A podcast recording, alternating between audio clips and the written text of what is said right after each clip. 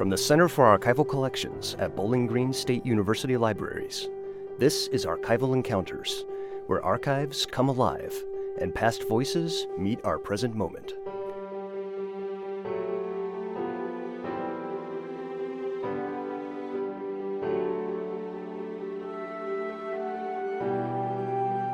The Center for Archival Collections, or the CAC, collects, preserves, and provides public access to unique historical records documenting BGSU, the Northwest Ohio region, the Great Lakes, and national student affairs, as well as an extensive rare book collection.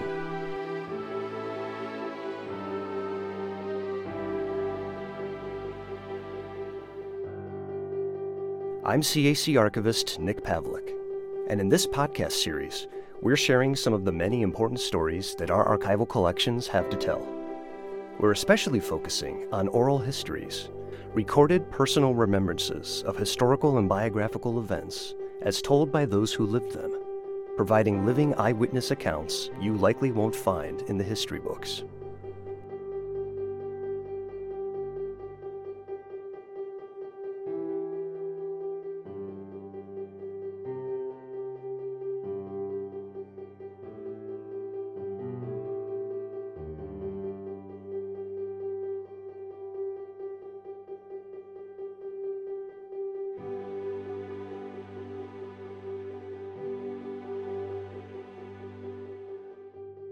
September 1st, 1939. These are today's main events. Germany has invaded Poland and has bombed many towns. I therefore resolve to speak to Poland in the same language in which Poland has addressed us for such a long time. We shall fight this war for Poland, for the sanctity of our homes, for their right to maintain our faith and our tradition. Und von jetzt ab wird Bombe mit Bombe vergolten. From now on, bomb will be met by bomb. This is London. You will now hear a statement by the Prime Minister. Consequently, this country is at war with Germany. This morning, the United States was awakened by the voice of Prime Minister Chamberlain of England, declaring that a state of war existed between that country and Germany. General mobilization has been ordered in Britain and France. So swiftly followed development after development in this history-making day. And now, ladies and gentlemen, the President of the United States. When peace has been broken anywhere, the peace of all countries everywhere is in danger. Under Adolf Hitler, Nazi Germany invades Poland, setting into motion the catastrophic events of World War II. Over six long and brutal years, the Allied powers, consisting principally of the United Kingdom, the Soviet Union, and eventually the United States, would engage the Axis powers, consisting principally of Nazi Germany, the Kingdom of Italy, and the Empire of Japan, in a series of relentless and bloody conflicts that would truly engulf nearly the entire world.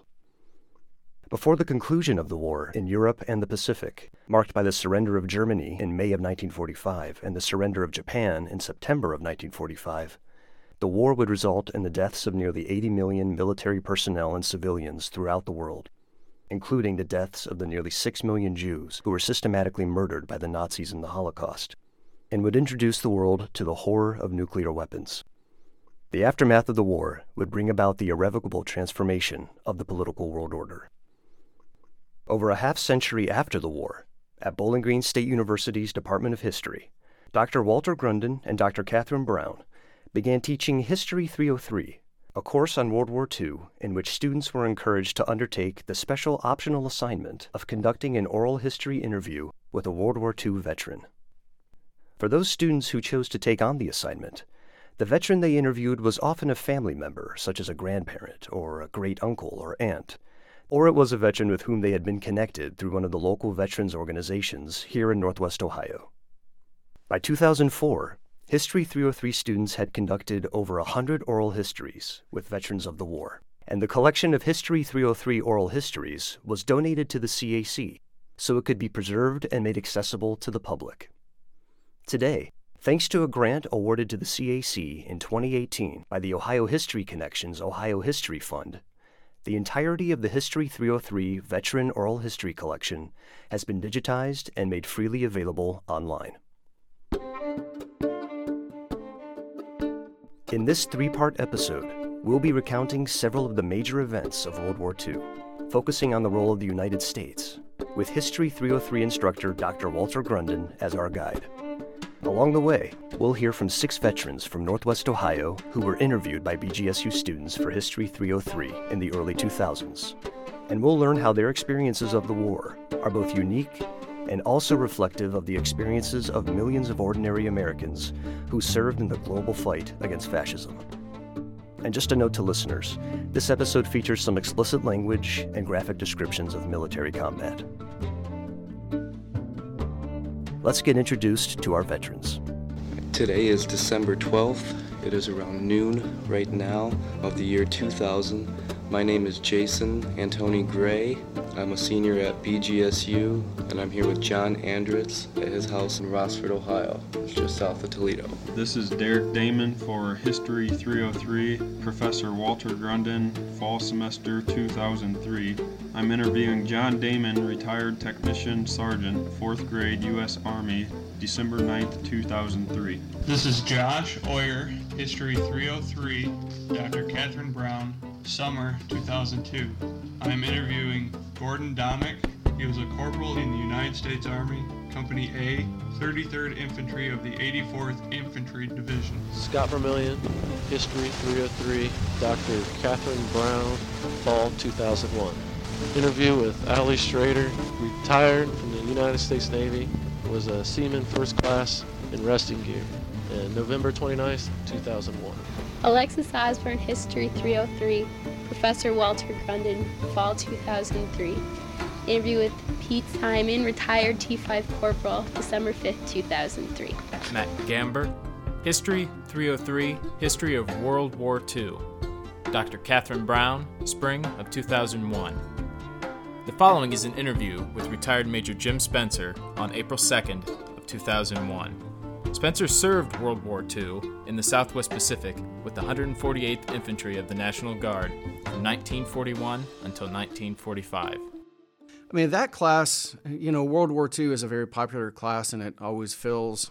And that's Dr. Walter Grunden. I teach in the Department of History here at Bowling Green State University. My major area of expertise, if you will, is modern Japanese history but I also study uh, modern China, East Asia more broadly.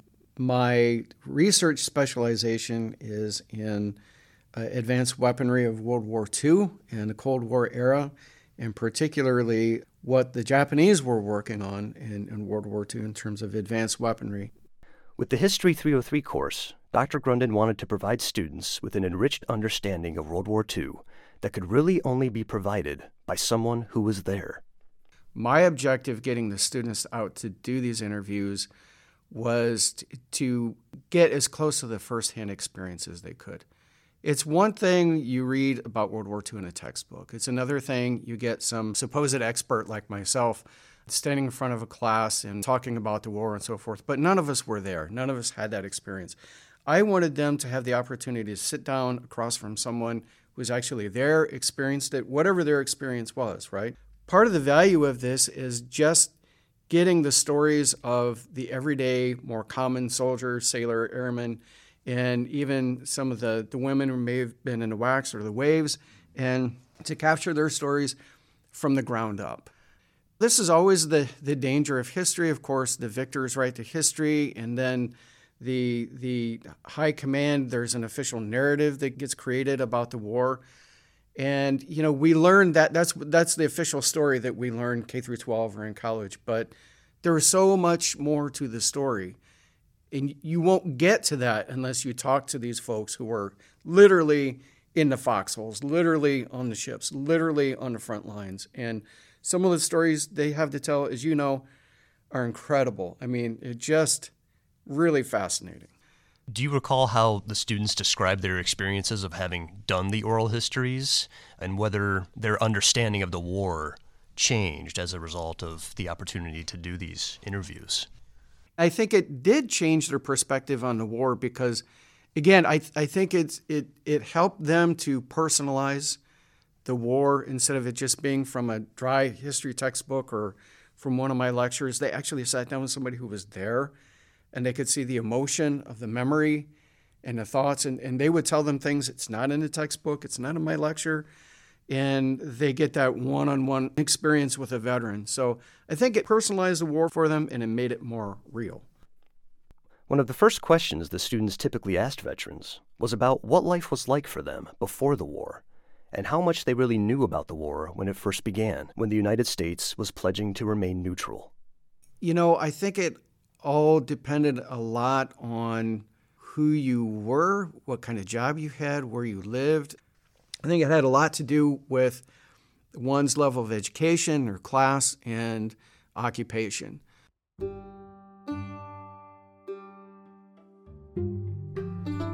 For Jim Spencer of Bowling Green, the bleak economic circumstances of the Great Depression had led him to look to the military as the best option for earning a steady income.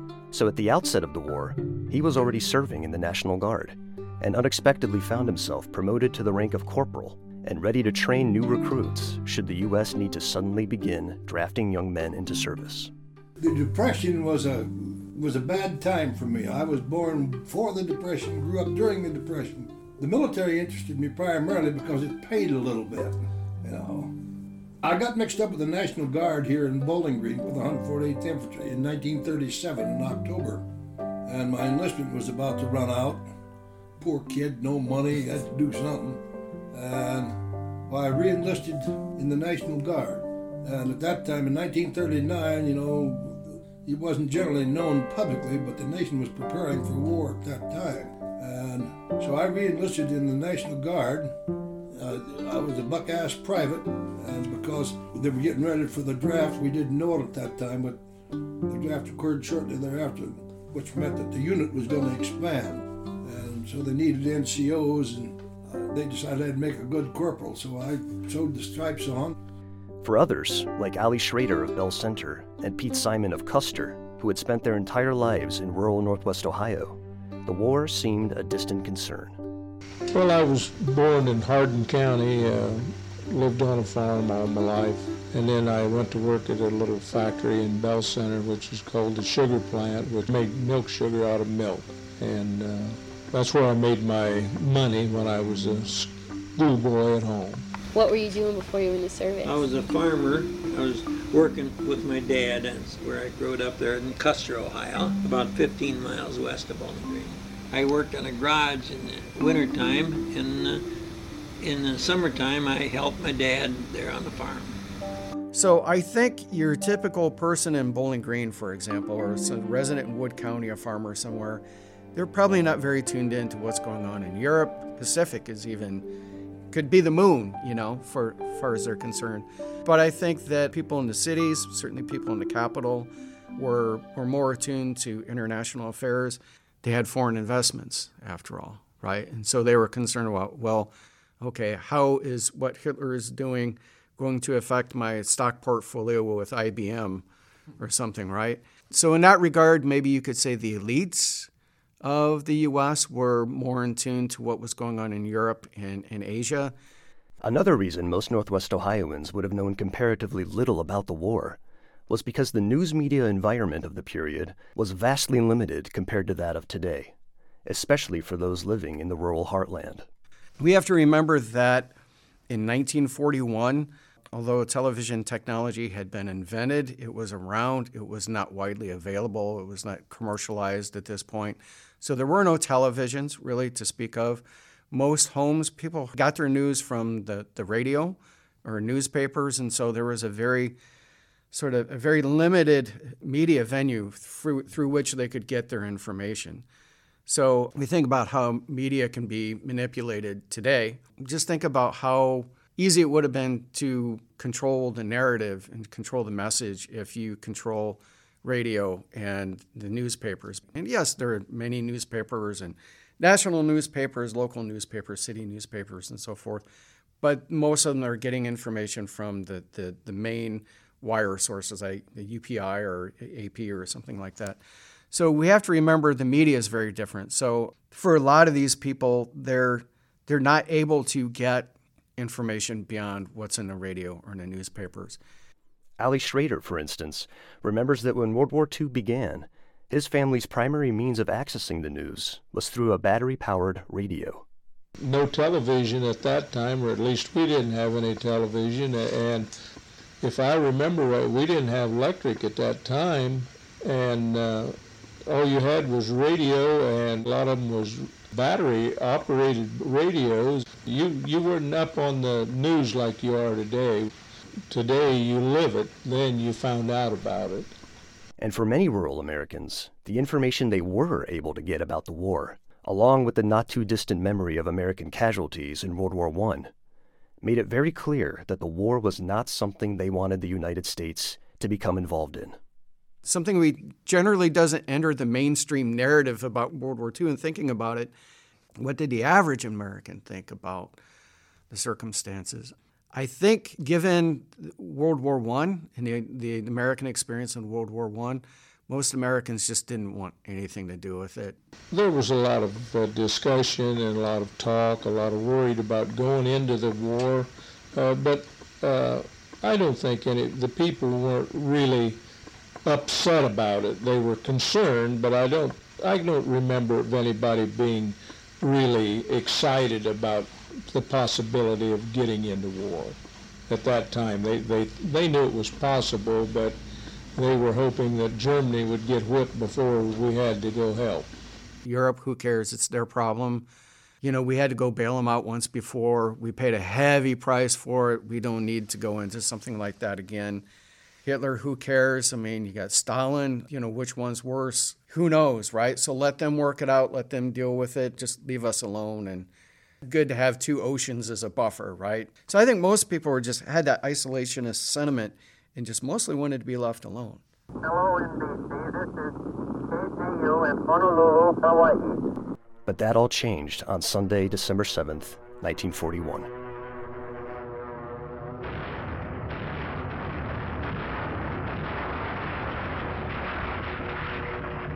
We have witnessed this morning the distant view, debris battle off Pearl Harbor, and a severe bombing of Pearl Harbor by enemy planes, undoubtedly Japanese. The National Broadcasting Company presents H.V. Kaltenborn, Dean of Radio Commentators, who today will analyze and interpret the day's startling news from the Pacific. Japan has made war upon the United States without declaring it. Here's a bulletin which has just come into the NBC newsroom in New York. Airplanes, presumably from aircraft carriers, have attacked the great Pearl Harbor Naval Base on the island of Oahu. Japanese bombs killed at least five persons and injured many others, three seriously, in a surprise morning aerial attack today on Honolulu. In the early morning hours in Honolulu, Hawaii, Japan, which had been militarily expanding its empire throughout the Pacific, launched a surprise attack on the United States naval base at Pearl Harbor. News of the attack gradually spread throughout the continental U.S., causing shock, confusion, and uncertainty. So, in a lot of these folks, when they first heard about Pearl Harbor, um, it was word of mouth. They'd just come out of church or they'd just come out of the theater or something and said, Did you hear? Did you hear? And this is how they heard about Pearl Harbor. We got a sudden jolt, and this was mouth to ear from everybody, not like I said, with no television, it, it, things didn't travel as fast as they do now. John Andrick of Rossford and his wife Ann recall the moment they found out about the attack on Pearl Harbor.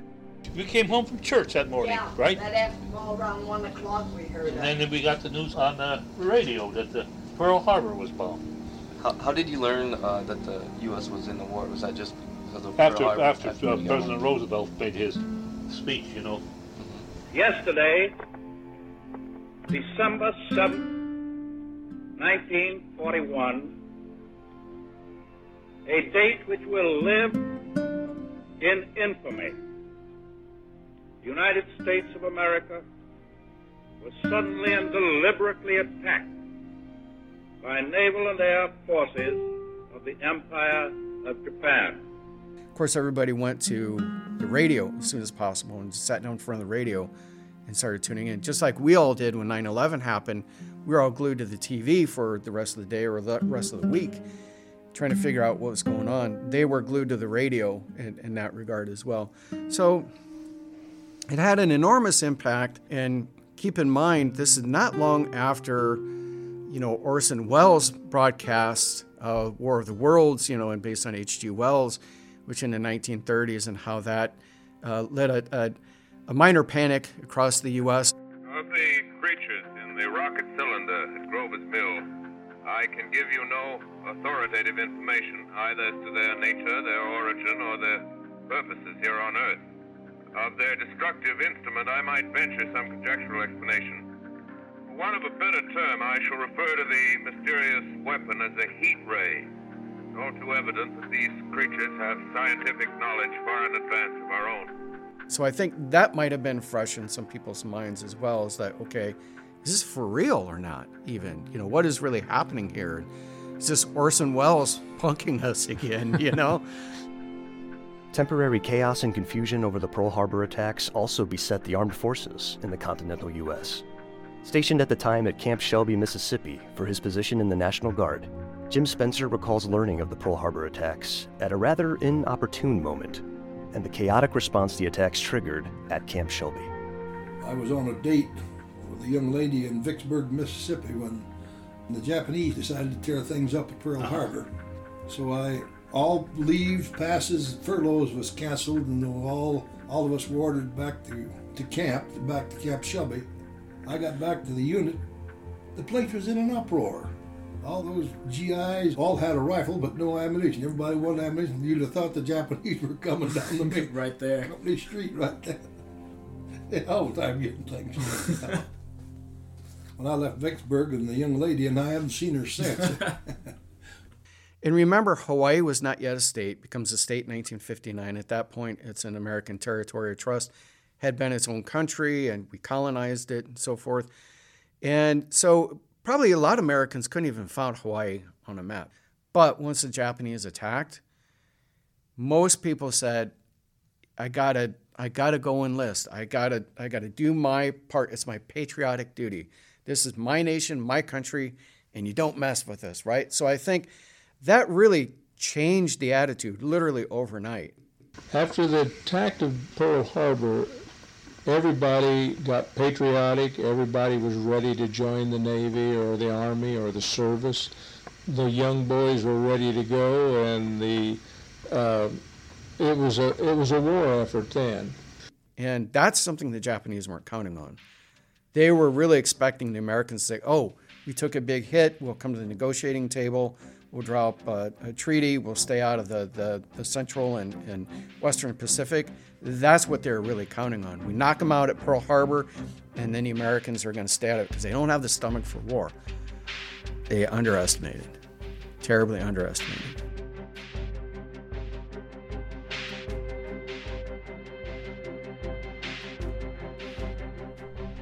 With resolve in the wake of the Japanese attack at Pearl Harbor, Americans confronted the grim reality that the United States could no longer be a neutral party in the war. On December 8th, the United States declared war on Japan. On December 11th, Japan's allies, Germany and Italy, declared war on the U.S., and the U.S. responded in kind with its own declaration of war against Germany and Italy. The United States was now fully a combatant in World War II and immediately began to mobilize its population for war. And the beat of feet sounds over the land. Feet intent on training, on growing fit for whatever destiny holds ahead. Heroes, every one. Heroes by the million. Men who abandon home and vocations that they may be ready to defend democracy if necessary. Sturdy of body, firm in spirit, seamen, marines, soldiers, and flyers. A huge civilian army joins in this great defense program. Rigid rough work. Across the U.S., millions of young men and women rose in defense of their country and entered into the various branches of the military. Some, like Ali Schrader, rushed with determination to enlist as soon as they were eligible. I joined the Navy, I think it was November of 44. I tried to enlist about three months ahead of that, but when I went for my physical, I chewed my fingernails. My fingernails were shorter than, and they wouldn't take me. They said, no, you're too nervous. He said, the only way we'll take you is if you come back in 30 days and you have fingernails, we will take you in the service. I come home and I've never chewed my fingernails since then. Others, like John Andrick, Pete Simon, and Gordon Domick of Wauseon, simply waited to inevitably be drafted into service. I was uh, uh, drafted May the 27th, 1942. Okay. And uh, what branch did you join? Army, U.S. Army. And how old were you then? 22. Inducted into the service 15th of December 1942. I was drafted from Wood County, uh, there where Bowling Green is, and placed in the entry and service in Toledo, Ohio. I was about uh, 20 years old. I was drafted by the Fulton County, Ohio Draft Board in Wauseon and was inducted into the U.S. Army on June 1st, 1943. Once inducted into service, our veterans were sent off to basic training camps, mostly in the American South, where they were prepared for the physical and mental demands of military service and developed lasting bonds with fellow servicemen from across the country. When you talk to the veterans, so often what they will recall first off is basic training. I was inducted at Camp Perry. I got my basic training at Fort Knox, Kentucky.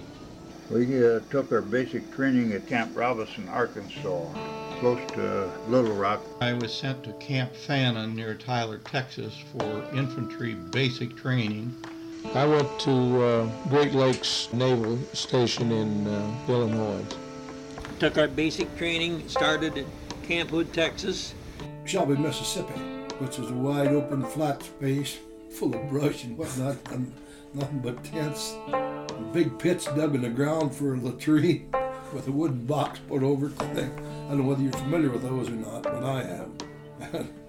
the camaraderie of boot camp. We had six-man huts, we called them. There were six guys in a building. They were just small buildings. And we had had a fallout every morning in the evening. We had to run a mile about every day.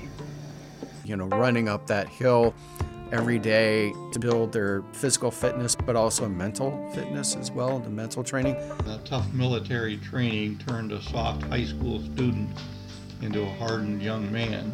It was strictly teaching you discipline. Uh, you knew you had things to do, you had certain time to do it, and you best be on time. Having a drill instructor who is just an absolute, can I say son of a bitch? I mean, it isn't family friendly, but. Whenever anything went wrong, why, they kept us coming out maybe until 2, 3 o'clock in the morning. and we had a fallout in, uh, in the rank, and the sergeant would dismiss us, and pretty soon he'd blow the whistle, and I had to fall out again until somebody come up with that did something wrong, you know. The relationships that they forged at that time, they'll never forget those people. They they see them at reunions, and uh, they stay in contact for decades after. Tony Wyszynski, yeah, Ritchieville, Pennsylvania. He called about every. We talked to each other about every other week or something. We have a quarterly newspaper that keeps in contact with our buddies. Just recently, I noticed in that paper a death of a member of my platoon. His nickname was Coy, and he always sent me a birthday card for he too remembered our first day in combat. And the other thing is is food, just how bad the food was. we ran out of food once, and we ate uh, cornbread and beans for about three months. We ate that three times a day. That kind of I don't I don't eat beans today. The conditions of basic training may have been harsh, but they were necessary to truly prepare young servicemen to meet the unforgiving realities of combat that awaited them in Europe and the Pacific. Training for combat is where service to our country really begins, in my view. Without adequate training and good equipment, victory is uncertain and much manpower is lost. An untrained division is a, going to have a lot more casualty than a well trained, well disciplined division. The basic training our veterans received also differed depending on which branch of the armed forces they had entered into. People were trained according to the needs of the different services. So, uh, if you're going into the Navy, of course, you had to know how to swim. And if you didn't know how to swim, maybe you know they would make you a, a, Marine instead or something. But Navy always transported the Marines. If you absolutely couldn't swim, maybe you would, no pun intended, would wash out, and maybe they would put you in the army or something like that. But it all depended on the service that you'd either try to get into. Sometimes you could you could ask to go into a certain service, and maybe you would get that. Other times, maybe you would just be assigned a service. John Damon of Napoleon and Gordon Domick, both of whom were drafted into the U.S. Army Infantry, recall some of the specific activities involved in basic training for infantrymen. We had to take a rifle to go out to the rifle range wherever we went while we had a walk. And uh, usually you had a full field pack with you. And we went out to the rifle range to shoot uh, targets. We had to uh, take special training, uh, combat training, and I was shipped to Camp Cape Claiborne, Louisiana. As an infantryman in the 84th Division, we trained in the hot and humid swamps of Louisiana and became a well trained and cohesive combat unit. But there are a lot of variables in, in terms of not only what service one was in, but also what you ended up doing in that service. If you had certain skill set that you had to offer, that could also determine where you ended up. Like the one interview uh, we listened to. Dr. Grunden's referencing Pete Simon's interview here. The guy talks about how he was a mechanic and he, you know, worked on the farm, fixed the tractors, but in the wintertime when you couldn't farm, he worked in a, in a garage and he fixed cars. So he ends up being in a tank corps, so he can fix tanks. You know, he's a mechanic, so that's a transferable skill. Since I had worked uh, as a mechanic there in Western Ohio in winter months, uh, the Army checks your record, and they found out that I that they needed some mechanics in the in a tank outfit. So they, uh, I was one of them picked to going down to Camp Hood again. I went to three months of schooling down there uh, to learn more about uh, mechanics, working on tanks and so forth. You take some training uh, on driving the tank, uh, how to drive them in mountainous territory or through uh, mud or whatever it is, and trying to let you know that a, tank can get stuck too, the same as a vehicle. So make sure that you try to find the best ways, you know, driving the tank. So, and uh, then you want to be able to drive the tank so that you can uh, see that so that if there's a target to fire at, so that you can line up so that your the gunner can get a shot at the target. You know. So. As Dr. Grunden notes, it's also important for us to remember that while many young Americans who went through basic training went on to engage in actual combat during the war, even more served in non combatant positions that, while not on the front lines, were no less crucial to American military operations during the war. Often, when we think about World War II, the narrative almost always focuses on combat and those guys up front. But they were really, in terms of the vast numbers of people who served, they were actually smaller in number than all of the other people who worked behind the lines in support positions, right? To, to get, you know, working logistics, to get the equipment, to get the food, to get the water, get the ammo, everything up to these guys who are doing the combat. The vast majority of people who served were actually in these kind of support positions and not actually on the front lines. So, and we hear a little bit of that in these interviews too, where, well, the one guy, here, Dr. Grunden is referencing John Damon. He talks about how um, he was sworn in. He was inducted like 20 minutes before the war ended. well, it was about 20 minutes before the war ended. I got sworn in. So, what did he end up doing in the war? Well, nothing really, but after the war, he restrung power lines across Germany. So, um, fascinating in its own right, right? But right. those are the stories we don't hear. Yeah. And again, which to me speaks to the value of oral history and doing these interviews and having these interviews because, again, it can personalize the war and we can understand it from the ground up.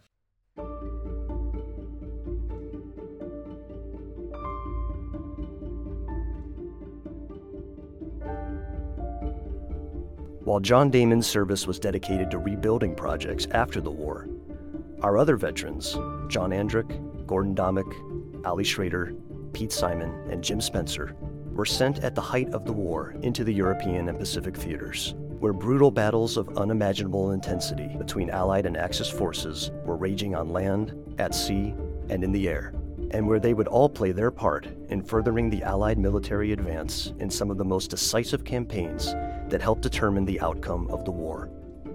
Dr. Grunden's expert knowledge of the war provides crucial historical context for these campaigns and the experiences of our veterans within them. Well, maybe we should start with what maybe most people today might know about the war, might think they know about the war, right? And how that comes to us. And that typically has come to uh, younger generations through Hollywood and what Hollywood has focused on or chosen to, to focus on. And more often than not, that focus tends to be on the American involvement in Western Europe, beginning with the D Day invasion of Normandy in June of 1944.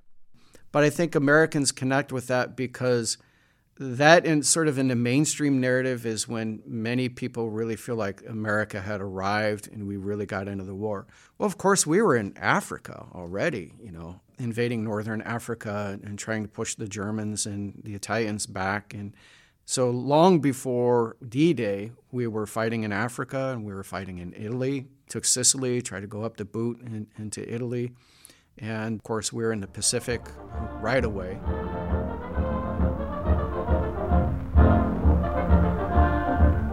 America goes to war. Men of the Army, Navy, and Marines rear battlefronts on six continents to save the homes and ideals of free men from Axis domination. Jim Spencer's 148th Infantry Regiment was sent into the Pacific in the spring of 1942 to confront Japanese forces that had by then seized control of vast amounts of territory in the Pacific and built up a defensive perimeter stretching from western Alaska to the Solomon Islands.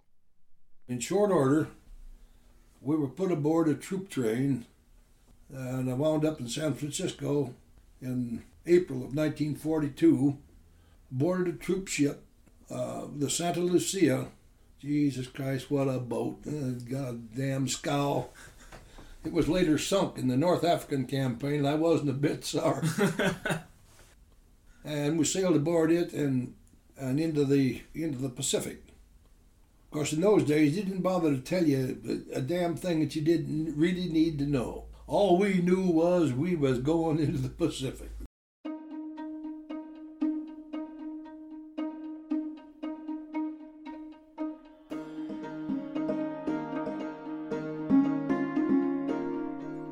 While Spencer's regiment sailed into the Pacific, Allied forces led by the United States achieved two major victories against the Japanese that began to turn the tide of the war in the Pacific in the Allies' favor.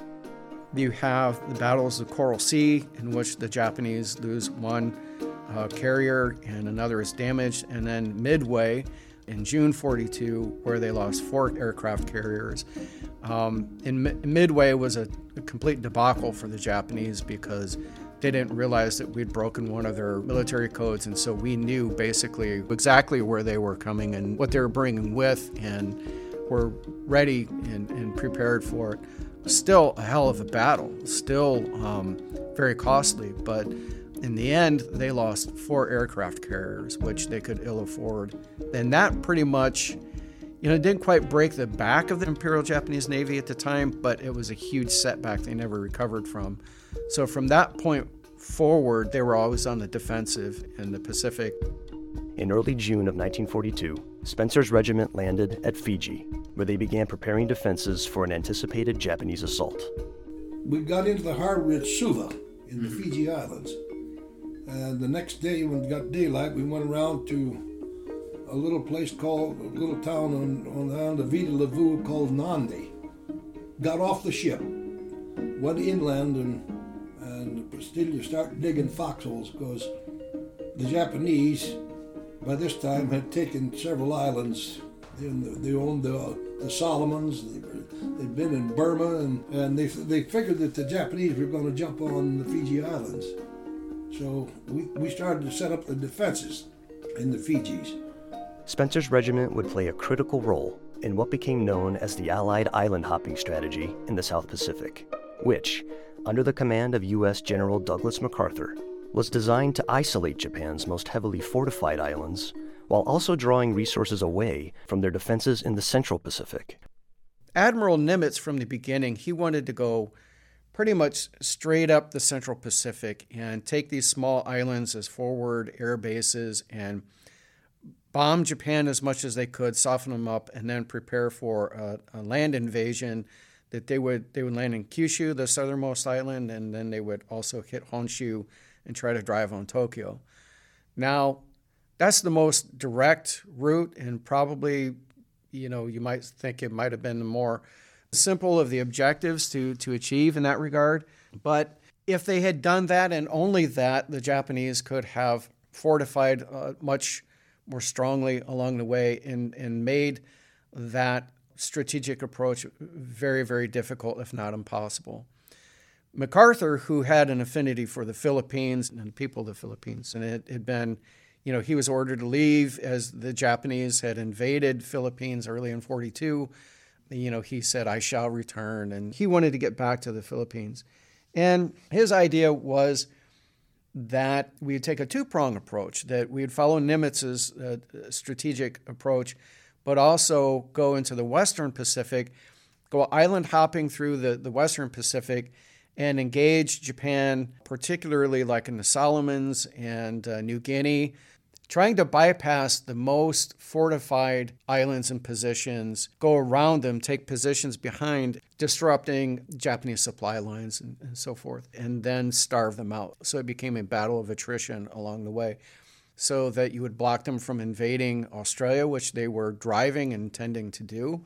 And again, to drain resources away or pull resources away from Japan's defensive perimeter in the Central Pacific. In August of 1942, the Allies launched their first island hopping offensive against the Japanese with the Battle of Guadalcanal, commencing the Allied campaign to take the Solomon Islands from the Japanese. Guadalcanal Airport, the tiny patch of land for which Japan has sacrificed a fleet of warships and thousands of fighting men, still bristles with United States bombers. For the forces that control Guadalcanal command the approaches to Australia, hold mastery of the skies over the vitally important Solomon Islands. Today, these land-based bombers are leading the way as the combined United States land, sea, and air offensive. Guadalcanal. That's the first time that that we actually retook land, territory back from the Japanese, not just sea lanes and so forth, but territory. The Navy, along with MacArthur and a few other people, they decided to take Guadalcanal away from the Japanese because they had started a field, an airfield, on one end of the island called Henderson Field. And the Japanese didn't realize that, uh, that the, the United States and their allies had the forces and the means necessary to jump on that island and give right. them a bad time. We kind of took them by surprise. I didn't do any fighting on Guadalcanal. I got there after the last shot had been fired. But anyway, we horsed around there on the island and done some additional training. From Guadalcanal, Spencer's regiment then advanced further into the Solomon Islands. Our next mission was headed for New Georgia, which is also an island in, in the Solomon group. The uh, New Georgia had already been invaded, but the the forces that were ashore needed a lot of help, and mm-hmm. my division was selected to to help those people. So we got there at night. Boy, was that a dark, you know, and no lights. But we got ashore and got in, got into the fight and took the island away from the Japanese. And from there, we went back to Guadalcanal, cleaned the weapons, got a few replacements in for the men that we had killed and wounded, done some more training, got the regiment ready and the rest of the division, and decided to take Bougainville, which is also a part of the Solomon Islands. I believe it was on around the 5th of November that we got there of 1943 on Bougainville.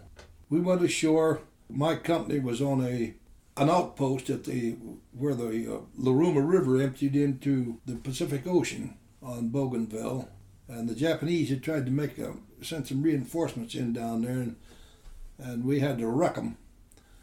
So they sent the company up there to, to establish an outpost, a patrol base the Japanese had lost some some boats. Their in, invasion craft they used to move troops around in those islands were were uh, foldable type craft, and they had some excellent uh, outboard engines. And a friend of mine in the heavy weapons support platoon in the company I was with was a pretty fair mechanic, and we got the, some those engines had been left on shore in the boats.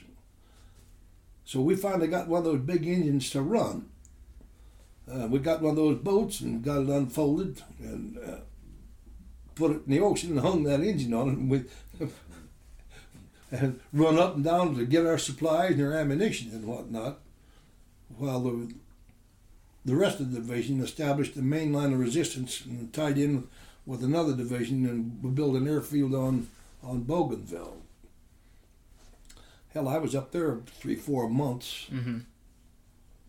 Well, we had a couple of uh, bad fights on Bougainville. By mid 1944, American led Allied forces had largely wrested control of Bougainville from the Japanese, marking the beginning of the end of the Solomon Islands campaign. The Allies in the South Pacific could finally set their sights on retaking the Philippines. The island hopping strategy was working, but it had also come at a horrendous cost. So, although some people have criticized MacArthur, saying we, we really didn't need to go into the Philippines just yet, and it was maybe too much of a diversion of resources for us. Well, it was even a greater diversion of resources for the Japanese. So, was it the, the best move? I, I don't know. I mean, historians are still debating that. I mean, the Marines, U.S. Marine Corps paid a, a, a tremendous price. They lost a lot, a lot of Marines along the way. While Jim Spencer was engaged in combat in the Solomon Islands, two of our other veterans, Pete Simon and John Andrick, both of whom had been assigned to armored tank units bound for the European theater, were being prepared to cross the Atlantic. I ended up in what they call a 610 Tank Destroyer Battalion, and so they figured that since I knew something about the tanks, that they was going to put me in a tank and use me as a driver. That was with Patton's Third Army, 20th Corps, 7th Armored Division, 434th Armored Field Artillery. Now that that's a tank. We fire we fire direct fire and indirect fire. We were attached to the 80th Infantry Division, and uh, wherever they go, we were supposed to supply the armor. The Allies were preparing to launch their assault on German held Western Europe, commencing with the D Day invasion of Normandy on June 6, 1944. So we boarded the ship and we left New York, third day of June in 1944. Went on out into the ocean and headed east, headed for Europe. And uh, we were out just out in the middle of the ocean when on June the 6th, when the uh, D-Day was in Europe. Now, there's a signal from the flagship. All hands to beaching station. All hands to beaching station. That's the signal for our sailors on board this craft to get ready for the landing. And, of course, for the soldiers down in the holds to get ready with their kit on up onto the deck and down the ramps as we go into shore. The BBC Home Service. D-Day has come. Early this morning, the Allies began the assault on the northwestern face of Hitler's European fortress. The first official news came just after half past nine, when Supreme Headquarters of the Allied Expeditionary Force issued communique number one. This said, under the command of General Eisenhower, Allied naval forces, supported by strong air forces, began landing Allied armies this morning on the northern coast of France. Soldiers, sailors, and airmen of the Allied Expeditionary Force, you are about to embark upon the great crusade toward which we have striven these many months. The eyes of the world are upon you. The hopes and prayers of liberty loving people everywhere march with you. In company with our brave allies and brothers in arms on other fronts, you will bring about the destruction of the German war machine, the elimination of Nazi tyranny over the oppressed peoples of Europe, and security for ourselves in a free world. When we was going across the ocean, our boat zigzagged all the way across the ocean to keep away from submarines and that, that might want to blow us up, see? Because the Germans had a lot of submarines out there that was trying to blow up a lot of the ships. But ours didn't get blown up, so we ended up over there in good shape. So uh, when we landed in Glasgow, we were lucky to get there. and uh, we landed on the 12th day of June, 1944. Got on the Queen Mary, went over and into uh, Scotland, Glasgow, and from there to Tidderick Barracks. Both Simon and Andrick would take part in the Allied charge into France after D Day. Just before we went over to France, we went on down to Wales to practice our guns to make sure that, uh, that the new equipment was good. And so they have uh, targets out there in the ocean, and uh, we fired at these targets to make sure that the guns were lined up with the sights and everything. And then across the channel and to Utah Beach. Shortly after that, we headed out and went to northern France. After the, the D-Day Normandy invasion, they, they capture the beach and then they're moving inland. And that's when we have the major land battles in Europe that most Americans will know.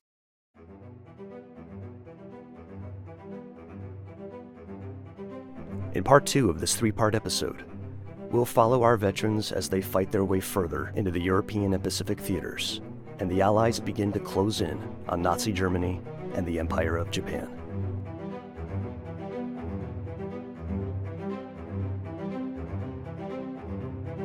Archival Encounters is produced by the Center for Archival Collections at Bowling Green State University Libraries. Special thanks to our featured guest, Dr. Walter Grunden of the BGSU Department of History, and to Marco Mendoza of the BGSU School of Media and Communication for his assistance with audio production. Additional credits are available in our show notes.